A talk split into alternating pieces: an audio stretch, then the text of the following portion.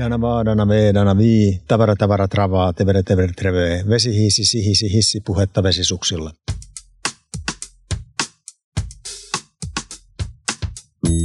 Hei, kuuntelet Työterveyslaitoksen Työtäpäivää podcastia. Minä olen erityisasiantuntija Juha Hietanen ja ehkä tiedätkin, että minua kutsutaan Hietsuksi. Työterveyslaitoksen oman väen keskuudessa me taas olemme työtis. Tervetuloa siis sisäpiiriin.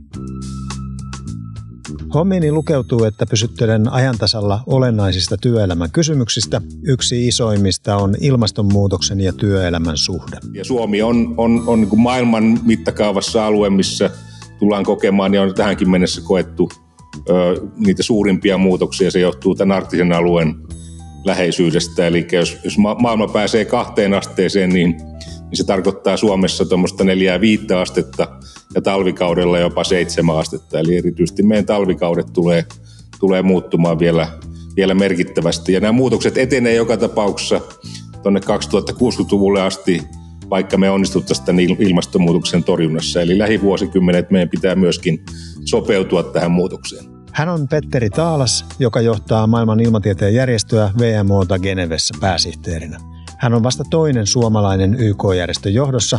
Pekka Tarjannehan johti aikoinaan kansainvälistä televiestintäliittoa niin ikään tittelillä Secretary General pääsihteeri. Olen varma, että Petteri Taalas sai sinutkin kiinnostumaan. Kiitos kutsusta korviesi väliin. Eiköhän siirrytä ikiomalle työelämän selikentälleni.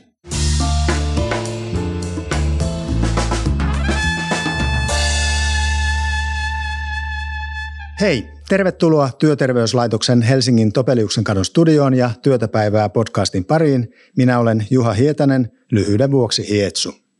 Aihe liittyy tällä kertaa ihmiskunnan tämän hetken isoimpaan, sanotaan suoraan jättimäiseen kysymykseen ilmastonmuutokseen. Lisätään siihen meitä työtisläisiä innostava toinen alituisen muutoksen kohde, työelämä. Kävi tässä ilmastonmuutoskamppailussa, miten vain se on maailmanlaajuinen juttu. Vieraana on maailman ilmatieteen järjestön pääsihteeri Petteri Taalas. Hyvää iltapäivää sinne Geneveen. Hyvää iltapäivää täältä kauniista Genevestä. Etäyhteydet ovat siunaus ja sinulla on siellä huippuluokan mikrofoni aivan kuin olisit täällä, etkä paikalla täällä Topeliuksen kadulla, Töölössä, Helsingissä, etkä, etkä vain tietokoneen välityksellä, mutta kuinka paljon tämä pandemia on vähentänyt sinun tämmöisessä globaalissa työssä lentokilometrejä viime puolentoista vuoden aikana? Aivan dramaattisesti.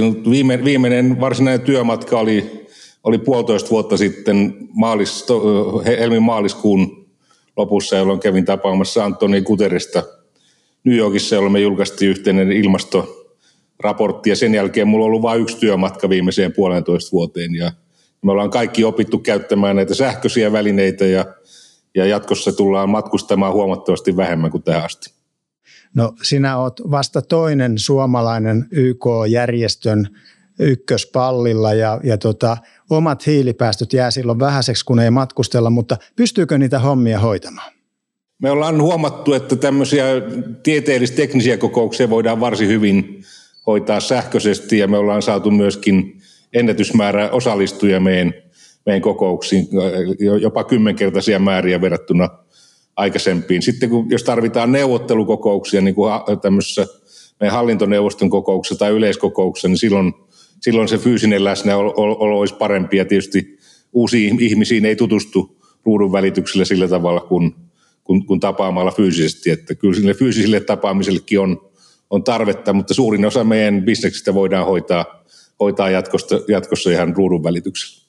Kyllä, kyllä. Silloin kun on kontakteja ja on verkostoitunut, niin homma varmaan sujuu oikein hyvin. Tänne studioon täällä Helsingin töölössä, tänne on kaksi ovea. Toisesta pujahti koronaturvallisesti Työterveyslaitoksen tutkimusprofessori Anna-Marie Teperi. Terve.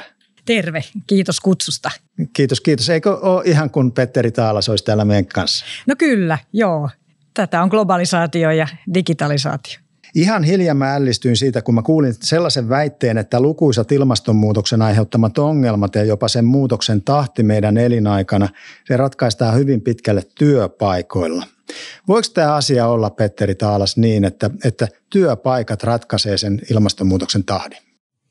No oikeastaan keskeistä on se, että, että, että valtiotasolla ja Suomessa myöskin EU-tasolla pitää, pitää luoda tiettyjä raameja, tiettyä, tiettyä sääntelyä ja sitten me yksittäisinä ihmisinä ja, ja tietysti työpaikoilla, missä tehdään päätöksiä, niin me ratkaistaan sitten, miten, miten sitten käytännössä sovelletaan, mutta ne raamit pitää luoda tuolla ylätasolla ja, ja sitten me yksittäisinä kuluttajina ja yksittäisinä työntekijöinä voidaan ratkaista esimerkiksi, miten me liikutaan ja miten me asutaan ja miten me, miten, miten me kulutetaan tuotteita, joita on mahdollisesti tuotettu, tuotettu asiassa hiilivoimalla. Anna-Maria Teperi, miten toiveikas sinä olet? No kyllä mä oon toiveikas sillä että, että on ollut paljon semmoista uhka, uhkapuhetta ja uhkaskenaariota ilmastonmuutoksen ympärillä ja, ja totta kai siihen on syynsä. Eli, eli, eli tota, asiat on, on vuosikymmenten aikana jo edennyt huonompaa suuntaan, mutta mä oon toiveikas niin kuin siihen, että teollisuudessa esimerkiksi löydetään niin kuin koko ajan uusia innovaatioita, eli, eli keksitään uudenlaisia tuotemalleja, raaka-ainemalleja, erilaisia tuotantoprosesseja, joilla voidaan niin kuin jo vastata siihen ilmastonmuutoksen niin kuin haasteeseen. Eli, eli, eli tuntuu, että työpaikat on lähtenyt jo, jo, jo monetkin kovasti etunenässä niin kuin, ö, e, edistään tätä asiaa. Tule keskustelemaan Työterveyslaitoksen podcastista hashtagillä työtäpäivää. Se, missä sitten ilmastonmuutoksessa tällä hetkellä mennään, niin jos jossain, niin siellä Genevessä maailman ilmatieteen järjestössä se asia varmaan tiedetään. Kaikki mahdollinen tilastotieto pystytään siellä analysoimaan tarkasti. Kuvitellaan nyt tässä podcastissa sellainen kuuntelija, joka kuuntelee tätä meidän puhetta oikeaoppisesti vaikka joukkoliikennevälineessä, sanotaan nyt paikallisjunassa ja asemalle on matkaa vain minuutti eikä enää ehkä ihan sitäkään. Kuvitellaan, että se kuuntelijan tarkkaavaisuus, se herpaantuu heti kun junan ovet aukeaa, eli noin 40 sekunnin päästä. Jos Petteri on 40 sekuntia aikaa, niin missä maailma nyt menee ilmastonmuutoksen suhteen? No me just muutama viikko sitten julkaistiin tämän IPCC eli hallitusten välisen ilmastopaneelin uusin, uusimman raportin ensimmäinen osa, jossa kerrotaan siitä, mitä on tapahtunut ilmakehän fysiikassa ja, ja tässä meidän ilmatieteen alalla. Ja, ja tähän mennessä kyllä kaikki indikaattorit on vielä kielteisiä. Joskin, joskin toivoa tämän ongelman ratkaisusta on tällä hetkellä ilmassa enemmän kuin koskaan aikaisemmin, että meillä on sekä, sekä poliittista tahtoa maailman johtajilla, että myöskin, myöskin meillä on teknisiä keinoja, paljon houkuttelevampia keinoja ratkaista tämä ongelma, ja myöskin taloudellisesti meillä on mahdollisuus tämä ongelma, ongelma ratkaista. Että, että toistaiseksi me ei ole nähty tätä käännettä parempaan, mutta, mutta en ole pessimisti, etteikö me kyettäisi tätä ongelmaa merkittävästi hillitsemään. Siinä se tuli kyllä niin napakasti, että jos kuuntelija on yhtä lumoutunut kuin minä ja Anna-Maria täällä Helsingissä, niin eiköhän hän jää sitten junaan kuuntelemaan tätä loppupodcastiakin eikä lähde ollenkaan asemalle. Petteri, olet tämmöisen maltillisen ilmastoviestinnän puolesta puhuja. Minkä takia? No tota, ensinnäkin voi todeta, että nämä tieteelliset faktat, joita me viestitään, niin ne on, ne on mun, mun näkökulmasta riittävän, riittävän vahvoja, että niihin, niitä ei tarvitse enää, enää lisää dramatisoida. Ja jos me dramatisoidaan näitä asioita, niin – niin silloin, silloin me saadaan toisaalta ahdistuneita ihmisiä entistä enemmän, mikä näkyy, näkyy muun muassa nuorison, nuorison tunne, tunnemaailmassa. Ja, ja toisaalta taas sitten, sitten tämmöinen dramatisointi saattaa karkottaa tavallisia ihmisiä, jotka, jotka haluaisivat osallistua tämän ongelman ratkaisemiseen. Eli, eli tärkeää on saada suuret ihmisjoukot tämän asian, asian ratkaisemisen taakse ja välttää sitä, että tarpeetonta ahdistusta ei synnytetä. Aivan. Anna-Maria nyökkäilee täällä ja, ja nimenomaan tuossa kun puhutaan tuosta niin dramaattisista puheista ja näin poispäin, sieltäkö mm. se kumpuaa se semmoinen muutosvastarinta, mikä ihmisille niin kuin vastakarva herää? Voi hyvin kummuta ja, ja tavallaan niin kuin hyvin vanhoissakin psykologian tutkimuksissa on todettu, että, että jos henkilöille asetetaan uhkaa esimerkiksi jossakin huonetilassa, niin heidän kapasiteetti lähtee heti, heti tavallaan alenee siitä, eli, eli tavallaan semmoinen toimintakyky myöskin heikkenee. Eli, eli sikäli vaikka me ei työnnettäisi päätä pensaaseen ja tunnustetaan ja tunnistetaan ne, ne, ne niin kuin punaisilla olevat indikaattorit, joihin Petteri Taalas tässä viittasi, niin, niin, niin silti tavallaan on tärkeää jättää se toiveikkuna että mitä jokainen meistä niin kuin voi omalta osaltaan tehdä ja miten työpaikat voi lähteä ratkoon tätä. Eli, eli tavallaan siis tämmöisiä niin kuin poikkeama- ja häiriötilanteiden hallintaa, niin niihin on olemassa hirmu hyviä malleja työpaikoilla. Eli työturvallisuuden tutkimuksessa ja käytännössä on onnistuttu parantamaan käytäntöjä ja niissä voisi olla myöskin jotain opittavaa. Mm, kyllä, kyllä. Petteri Taalas, mä luin pari viikkoa sitten tuoreen kirjasi Ilmastonmuutos ilmatieteilijän silmin ja se meni kyllä mökillä yhtenä sateisena päivänä ihan vilauksessa ja sä kirjoitit siinä, että lämpötilaa jopa tärkeämpi suure on sademäärä. Minkä takia? Joo, lämpötila on se, mistä puhutaan paljon. Me puhutaan näistä asteista, puolestoista asteista, kahdesta asteista ja kolmesta asteista. Mutta itse asiassa se, että me ollaan muutettu maailman sadejakaumaan, niin silloin, silloin e-, enemmänkin vaikutusta. Eli, eli meillä on osa maailman alueista on muuttunut kuivemmiksi, jo, jo, jolloin sitten siellä esimerkiksi maataloustuotanto on, on kärsinyt, ja sitten toisaalta me, sit me ollaan lisätty haihduntaa, eli ilmakehässä on enemmän kosteutta, joka tarkoittaa sitä, että silloin kun sataa, niin silloin saattaa sataa paljon enemmän kuin aikaisemmin. Ja tämmöisiä tulvaongelmia me ollaan koettu ihan äskettäinkin muun muassa Saksassa, Kiinassa ja tällä hetkellä USA kärsitään tämän, tämän hurrikaani Iidan rankka sateista. Ne sateet on tuottanut siellä ehkä enemmän tuhoa kuin, kuin pelkät, pelkät tuulen nopeudet, puhumattakaan lämpötiloista. No entä sitten se lämpö, että jos ajatellaan näin, että se puolitoista prosenttia lämpöä maailmassa, se tarkoittaa Suomessa jo 5-7 prosenttia, niin eikö sekin ole aika dramaattista? Silläkin on vaikutusta, että kyllä jos katsotaan ihmisten hyvinvointia, niin kyllä nämä, nämä korkeammat lämpötilat johtaa vähän samantyyppiseen kuolleisuuteen kuin mitä tämä COVID on tuottanut, eli, eli tämmöiset perussairaat ihmiset kuolee, kuolee tyypillisesti näissä hellealoissa en, ennenaikaisesti. Ja Suomi on, on, on niin maailman mittakaavassa alue, missä tullaan kokemaan ja on tähänkin mennessä koettu ö, niitä suurimpia muutoksia. Se johtuu tämän arktisen alueen läheisyydestä. Eli jos, jos maailma pääsee kahteen asteeseen, niin, niin se tarkoittaa Suomessa tuommoista neljää viittä astetta ja talvikaudella jopa seitsemän astetta. Eli erityisesti meidän talvikaudet tulee, tulee muuttumaan vielä, vielä merkittävästi. Ja nämä muutokset etenee joka tapauksessa tuonne 2060-luvulle asti, vaikka me onnistuttaisiin tämän ilmastonmuutoksen torjunnassa. Eli lähivuosikymmenet meidän pitää myöskin sopeutua tähän muutokseen. Aivan. No nyt kun otit puheeksi on nimenomaan niin kuin nämä lämpötilat ja sademäärät ja näin, jos me puhutaan niistä sitten tämmöinen muutos suomalaisellekin, kuinka paljon nämä voi sitten suomalaisten työoloihin aiheuttaa, jos Anna-Maria aloittaa täältä studiosta? Kiitos just nämä sään ääriilmiöt ja, ja, ja kuumuuden lämpötilojen lisääntyminen työpaikoilla, niin, niin, niin siihenkin on tutkimustietoa, että tavallaan se, se aiheuttaa ilman muuta seurauksia siihen työviihtyvyyteen ja, ja miten tavallaan työt pitää organisoida, pitää tauottaa enemmän, pitää huolehtia psykofysiologisesta niin kuin olosta eli nesteytyksestä ja tauotuksesta ja, ja muuta. Eli, eli se myöskin se tietyllä tavalla töiden organisointi pitää, pitää niin kuin kokonaan muuttua. Ja niin kuin tässä, tässä oli maa maanviljely yksi, yksi esimerkki, niin siellähän kokonaan tavallaan se työn kohde muuttuu, eli maaperä, maaperä muuttuu ja, ja tavallaan niin kuin ne työvälineet ja muuta, niin ne, ne, ne muuttuu, että mitä, mitä voi käyttää ja miten, miten toimitaan. Että tavallaan työelämän kannalta kyse on niin kuin, että työn luonteet muuttuu, niin tapa tehdä asioita muuttuu ja sitten pitää vielä samaan aikaan jaksaa koko, koko aika jotenkin innovoida ja uudistaa sitä toimintaa, että, että miten saadaan niin kuin energiatehokasta toimintaa aikaiseksi. Miten Petteri sieltä Geneven vinkkelistä näyttäytyy sitten jollekin Suomelle koituva ja suomalaisille työelämälle koituva semmoinen niin kuin paine?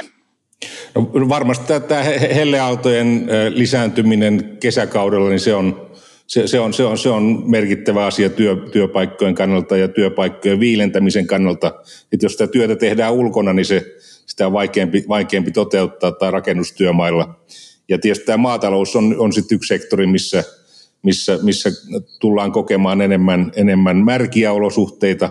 Eli, eli Suomi on maailmankolkkaassa sademäärät äh, kasvaa ja sitten joudutaan olemaan esimerkiksi pehmeämmillä pelloilla ja ajoittain ollaan niin tulvaongelmien kanssa tekemissä. Sitten meillä on hyvin paljon liikutaan äh, erityisesti tie, tieliikenteessä ja, ja, ja myöskin, myöskin jalan ja, ja, ja jatkossa meidän talvet äh, tulee olemaan märempiä ja, ja, ja pimeämpiä ja sitten toisaalta taas se lämpötila sahaa siellä nollan molemmin puolin entistä e-, enemmän, eli, eli tämmöisiä liukkausolosuhteita tullaan kokemaan enemmän ja sitä pimeys ja märkyys on, on saattaa sitten olla tämmöinen psykologinen tekijä, joka, joka lisää ihmisten, ihmisten, suomalaisten ehkä muutenkin vähän synkkää mielialaa entisestään. No se ei tosiaan ole niitä kevyimpiä juttuja kestää, että kyllä niin kuin puoli vuotta pimeyttä ja vielä sateessa. Se on kuin istuisi pimeässä suihkussa. Miten Anna-Maria, kun on paljon peräänkuulutettu sitä, että organisaatioiden, niiden olisi oltava resilienttejä. Miten, miten jousta, joustavia, sopeutumiskykyisiä ja oppimiskykyisiä meidän sitten niin kuin firmoissa pitäisi olla? No kyllä tavallaan varmaan se on se pääohjenuora, että nyt pitää olla henkisesti tosi valmis siihen, että, että asiat muuttuu ja, ja, ja se kohtaa niin kuin kaikkia, että, että tämä on niin kuin meidän kaikkien juttu ja, ja me ollaan niin kuin kaikki vastaamassa tähän. Että tavallaan siis se semmoinen niin tietoisuus ja valmius on ehkä se semmoinen ensimmäinen kyvykkyys, mitä ihmisillä voi olla niin kuin tässä, tässä työpaikoilla. Ja, ja toiseksi sitten just tämä ajattelu ja toimintatapojen niin kuin uudistamiskyky, että nyt ei tavallaan vanhat lääkkeet eivät enää toimi, vaan koko aika pitää niin kuin, pyrkiä toimia hirmu kimmosasti ja, ja katsoa, että miten meidän toimintaympäristö muuttuu. Siellä on paljon monimutkaisuutta, siellä on paljon erilaisia toimijoita ja tekijöitä ja, ja tilanteet voi muuttua nopeastikin ja siellä on paljon epävarmuutta. Ja, ja nämä on just semmoisia niin tilanteita, missä korostuu se, että, että miten eri toimijat ja eri tahot ja eri tasot, siis ihan kansainväliset tahot ja sitten kansallisella tasolla niin kuin yritysjohto, valtiojohto, työntekijät, henkilöstö, miten me osataan niin kuin pelata yhteen tämän asian kanssa, jotta me voidaan tämmöistä niin kuin dynaamista, monimutkaista, epävarmaa, isoa niin ilmiö jotenkin hallita, hallita ja, ja py, pysyä jotenkin perässä. Jos pitäisi linjata jotain semmoista niin kuin isoimpia yksittäisiä riskejä, jotka ilmastonmuutoksesta koituvat nimenomaan suomalaiselle työelämälle, niin onko Petteri semmoisia nimetä erikseen? Tuossa tuli jo kattavaa listaa että vaikutuksista, mutta onko jotain semmoista huolenaihetta?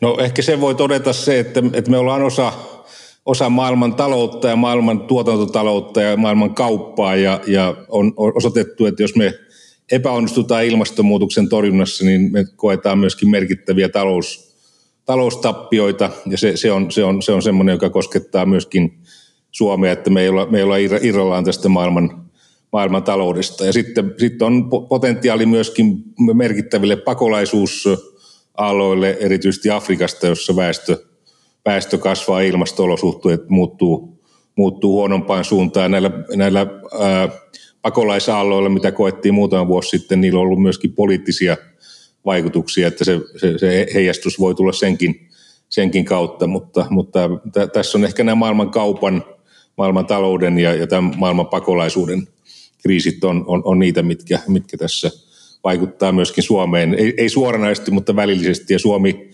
jos me oltaisiin erillinen saareke maailmassa, niin voi, joku voisi sanoa, että me ollaan tästä muutoksesta hyötyjiä, eli, eli, eli meillä maatalousolosuhteet ja metsä, metsien kasvu hyötyy tästä ja me tarvitaan vähemmän lämmitysenergiaa, mutta kun me ei olla erillinen saareke maailmasta, niin mekin ollaan tämän ilmiön kärsijöitä.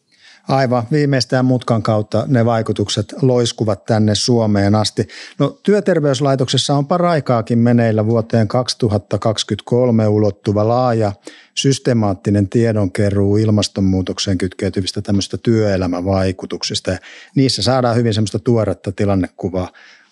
Kuinka kiinnostava aineisto Anna-Maria Teperi on luvassa kyllä on luvassa kiinnostavaa aineistoa ja, ja, ja se mikä on niin kuin tosi merkittävää ja mikä on työterveyslaitoksessa ollut, ollut se hieno piirre, että tehdään todella monitieteisesti. Eli, eli meillä on skenaariotyössä esimerkiksi liittyen tähän ilmastonmuutokseen meillä on ollut lääkäreitä, psykologia, ää, ää, insinööriä, ää, sosiologia, terveystieteilijää, eli hyvin monen niin kuin eri näkökulman osaajaa ja, ja tavallaan se on just sitä semmoista ehkä systeemiajattelua, että katsotaan hyvin, hyvin monesta eri näkökulmasta ja, ja sitten se lähtee jotenkin kiteytyä sieltä, että miten, miten voidaan esimerkiksi tukea sitten työelämää. Eli, eli tavallaan näen, näen kyllä tärkeänä, että esimerkiksi työterveyslaitoksen perustehtävään olennaisena kuuluu tietysti tuottaa uutta tutkimustietoa, mutta myöskin tarjota ihan käytännön sovelluksia, malleja, työkaluja, miten työpaikkatasolla ja tiimitasolla, työyhteisötasolla, miten työryhmät voi, voi lähteä niin kuin kehittää tätä asiaa. Kyllä, ja tuo tuore hyvin laaja tämmöinen tiedonkeruuhanke, tutkimus – Se on alkanut tosiaan jo 2020 ja ulottuu 2023. Näistä saadaan semmoista tuoretta tilannekuvaa. Miten sitten siellä Genevessä ja YK-lipun edessä, Petteri Taalas, miten on, mitä, mitä niin kuin maailmassa on ylipäänsä, kun ilmastonmuutoksesta puhutaan, niin syytä tutkia ja selvittää, kun puhutaan ilmastonmuutoksesta ja työstä, niiden välisestä yhteydestä? No tällä hetkellä YKssa tietysti keskeisin asia on se, että me valmistaudutaan tähän, tähän Glasgown ilmastokokoukseen, joka pidetään, pidetään marraskuussa brittihallinnon ö, isännöimänä.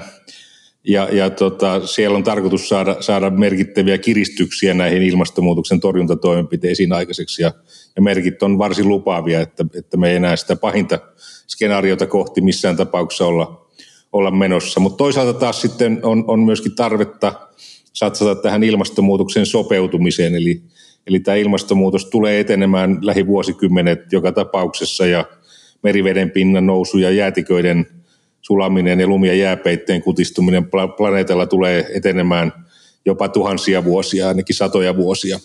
Eli, eli, eli meidän pitää myöskin satsata tähän, tähän sopeutumiseen ja, ja, ja myöskin siihen, että – eri puolilla maailmaa kyetään tämä, tämä, tämä muutos, muutos hallitsemaan ja vähemmän kehittyneissä maissa nämä muutokset on suhteessa suurempia, mutta niin kuin on nähty viime aikoina, niin esimerkiksi USA on, on valtio, joka on kokenut kaikista suurimmat talous, taloustappiot ja tämä äskettäinen äh, hurrikaani Iida todennäköisesti tuotti kaikista kalleimmat tappiot koskaan yksittäisenä sääilmiönä. Eli, eli, eli, tämä, on, tämä on näitä meidän meidän keskeisiä, keskeisiä kysymyksiä. Sitten Suomessa on myöskin merkittävää sääennustus- ja sää, sääpalveluosaamista ja myöskin tämmöiselle sään ennakkovaroitusjärjestelmille on, on vahva kysyntä maailmalla ja, ja, ja tämä mun nykyinen järjestöni myöskin tukee tätä, tätä työtä ja Suomella on tässä paljon, paljon annettavaa. Aivan. Silloin totta kai, kun johtaa tuommoista YK-järjestöä pääsihteerinä, niin sitten on sen tiedon vartijana ja, ja, ja tota, kaikessa kammottavuudessakin just nämä katastrofeista kuulee paljon ja, ja, ja tota, napa-alueiden tilanteesta ja niin poispäin. Mutta avas vähän Petteri, kun siis YK-järjestö toimii siellä Sveitsissä, Genevessä, mutta itse asut, jos on ymmärtänyt oikein, Ranskassa ja on kuullut tuosta sähköpyörämatkailusta töihin. Onko toi semmoisia ilmastotekoja vai mikä sut saa to, tekemään matkat sähköpyörällä? No tota, mä, sitten mä harrastin myöskin Suomessa työmatkapyöräilyä, että mä, me asutaan Suomessa tuon Nuuksion alueella ja mä ilmatieteen laitoksen toimitalo oli Kumpulassa, että mä pari kertaa viikossa ajoin sen 25 kilometriä suuntaan. Ja nyt täällä mä asun, asun taas 300 metriä tätä Genevenjärven pintaa korkeammalla ja mulla on 15 kilometriä suuntaan sen matkaa ja täällä sähköpyörällä mä pääsen sitten ketterästi erityisesti paluumatkan nämä neljä isoa, isoa mäkeä takaisin. Ja tässä, tässä yhdistyy sekä huvi että hyöty ja myöskin ilmastohyöty. Eli, eli, eli se, että sen sijaan, että mä ajasin tämän matkan autolla tai auton kuljettaja kävisi mua ajamassa edestakaisin, niin, niin mä saan samalla tässä päivittäisen liikunnan ja, ja tarvitsen ehkä vähän vähemmän psyykelääkkeitä sen takia, kun, kun tulee, tulee myöskin mielenterveyttä hoidettua.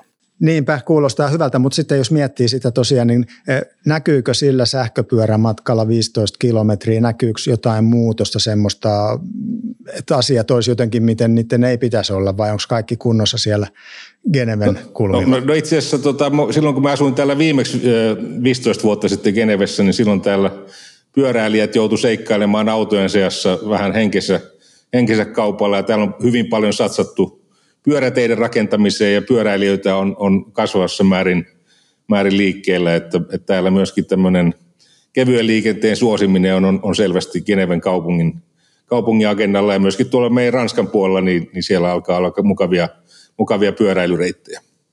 Toi on mukava kuulla. Asiat voi mennä tosiaan hyväänkin suuntaan tutkimusprofessori Anna-Maria Teperi työterveyslaitoksesta. Mitkä on sinun semmoisia henkilökohtaisia tämmöisiä ilmastotekoja? Joo, mä oon ollut kasvissyöjä vuodesta 1993, eli ei, ei tota, lihaa, lihaa sen jälkeen ja en omista autoa ja, ja tota, olen asunut satavuotiassa hirsitalossa ö, 15 vuotta, eli, eli hyvin kestävää, kestävää tavallaan materiaalien kannalta. Ja, ja, ja tota, fillaroin paljon, kävelen paljon, hyötyliikuntaa ö, harrastan. Ne on ehkä, ehkä tärkeimmät, eli autoiluateriat ja a, asuminen.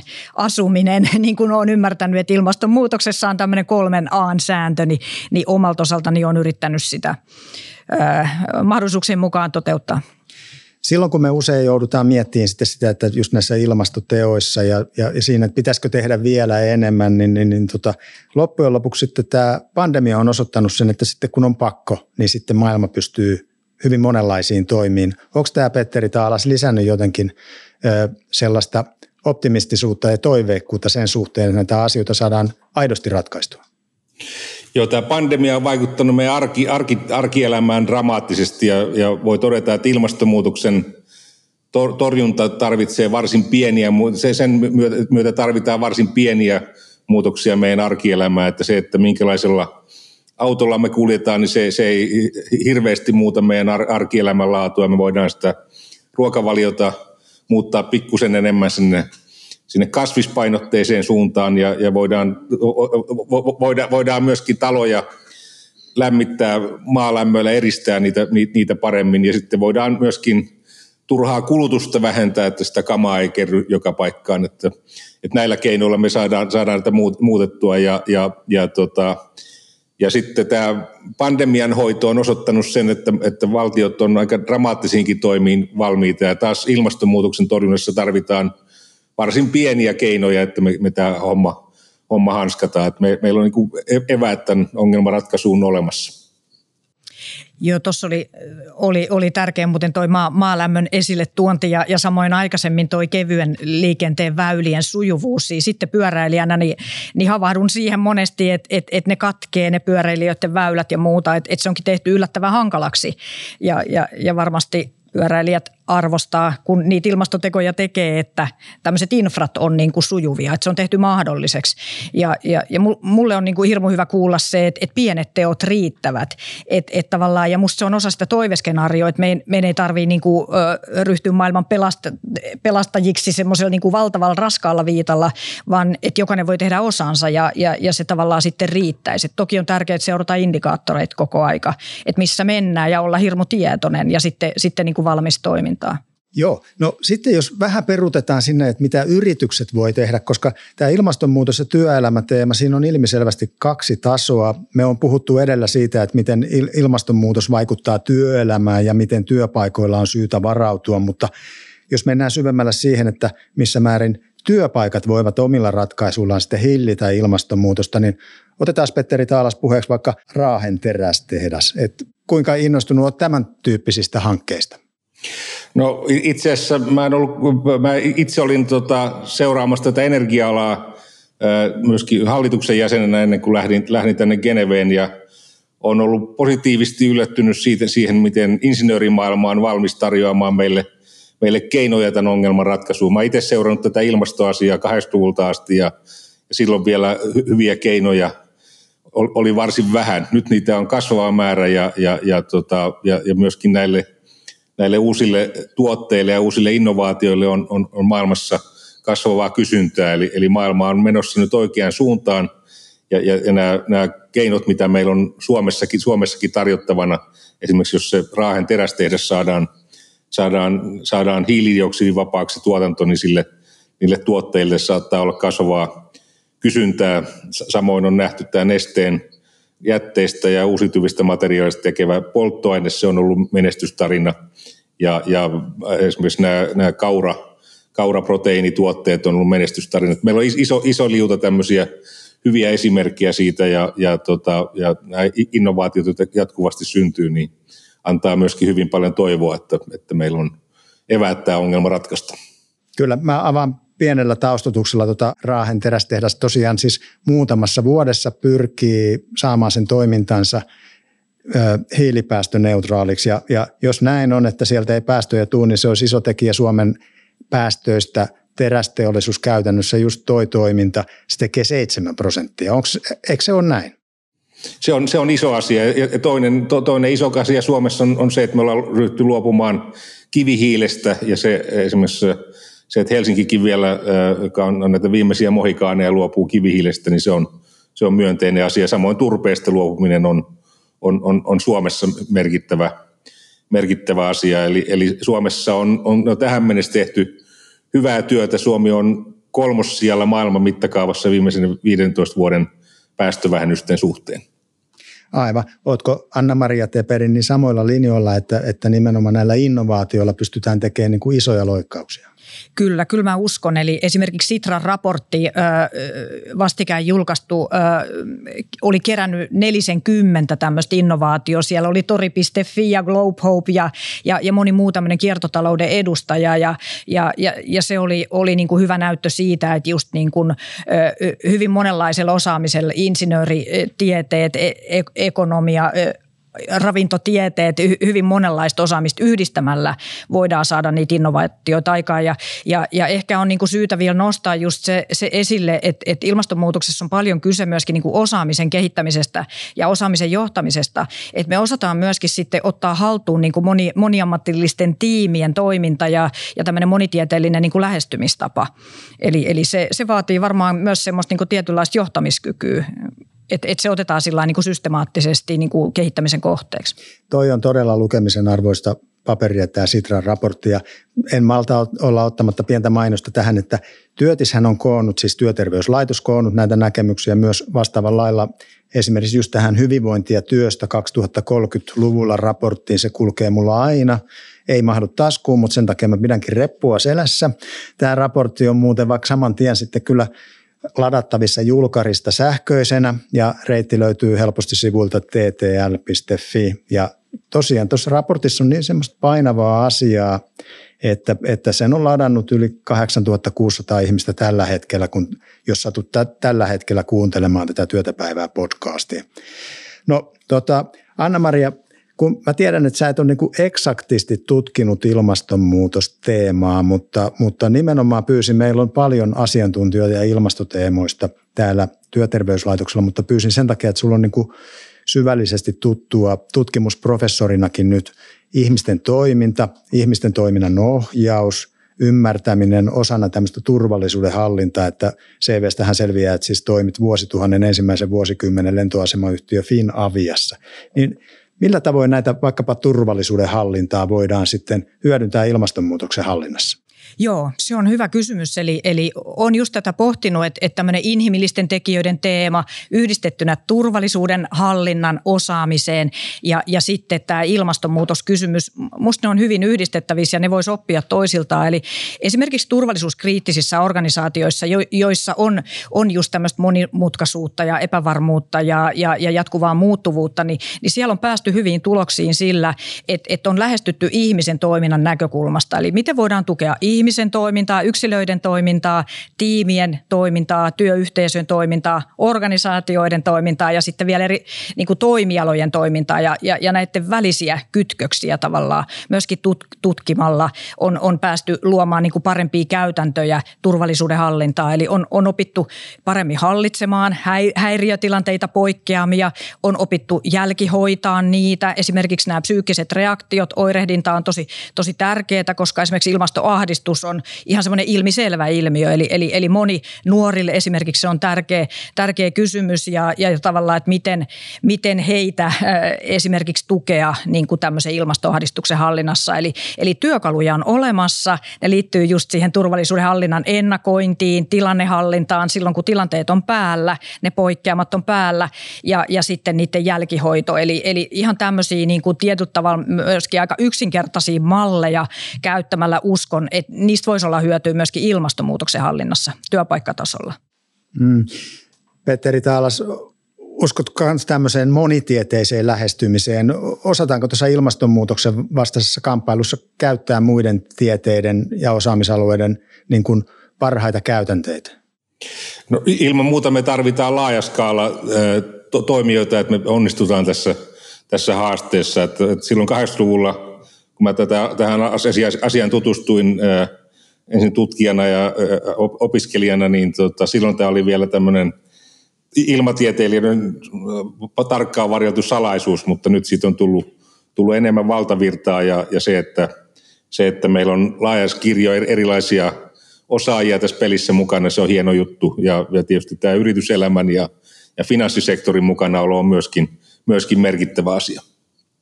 Aivan. Mulla jää tästä keskustelusta aika semmoinen niin toiveikas kuva, semmoinen, että, että paljon työtä on, mutta, mutta se on niin kuin välttämätöntä tehdä, mutta mahdollisuuksia on.